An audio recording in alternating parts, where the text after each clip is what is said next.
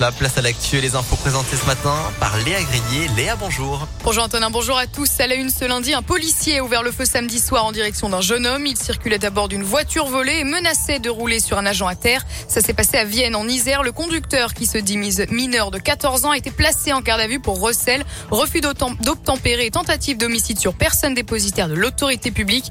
Après avoir essayé de prendre la fuite par deux fois, le conducteur a tenté de reculer sur le policier avant de perdre connaissance. Il n'aurait pas été touché par la balle tirée, a indiqué la procureure de Vienne. Un café prend feu à Givors. Le café du port a été touché par un incendie dans la nuit de vendredi à samedi. Selon le progrès, l'origine pourrait être criminelle. Une dispute avait éclaté entre les gérants et des clients avant la fermeture. Des produits inflammables auraient été utilisés, faisant d'importants dégâts sur le rideau de fer, la porte et les vitres. Une enquête a été ouverte. Déroute pour Manuel Valls aux législatives. Le candidat investi par la majorité présidentielle dans la cinquième circonscription des Français de l'étranger a annoncé hier soir son élimination dès le premier tour. Un nouveau fiasco pour l'ex-premier ministre qui avait échoué à se faire élire lors des municipales à Barcelone en 2019. La Polynésie votait également ce week-end et la majorité présidentielle est arrivée en tête au premier tour pardon, dans trois circonscriptions. Elle était finalement là. La reine Elisabeth a fait une apparition surprise hier au balcon du palais de Buckingham pour le dernier jour des festivités de ses 70 ans de règne. Elle était restée à l'écart du reste de l'événement à cause de son état de santé.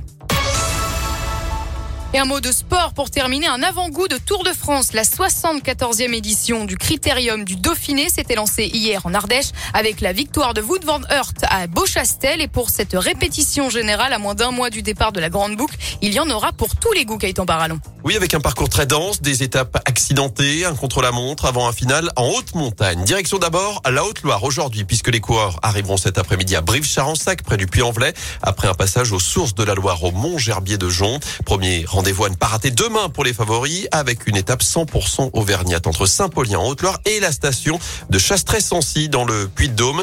Direction la Loire, mercredi, avec le traditionnel contre-la-montre du milieu de semaine. Un peu plus de 30 km entre Montbrison et le château de la bâtie d'Urfé où sera installée la ligne d'arrivée. Enfin, jeudi, les coureurs s'élanceront de Tizy-les-Bourgs dans le Rhône. Après une brève incursion dans la Loire, l'étape se terminera en Saône-et-Loire avec une arrivée à Chintré, près de Mâcon, avant un départ de Rive en Isère. Ce sera vendredi midi.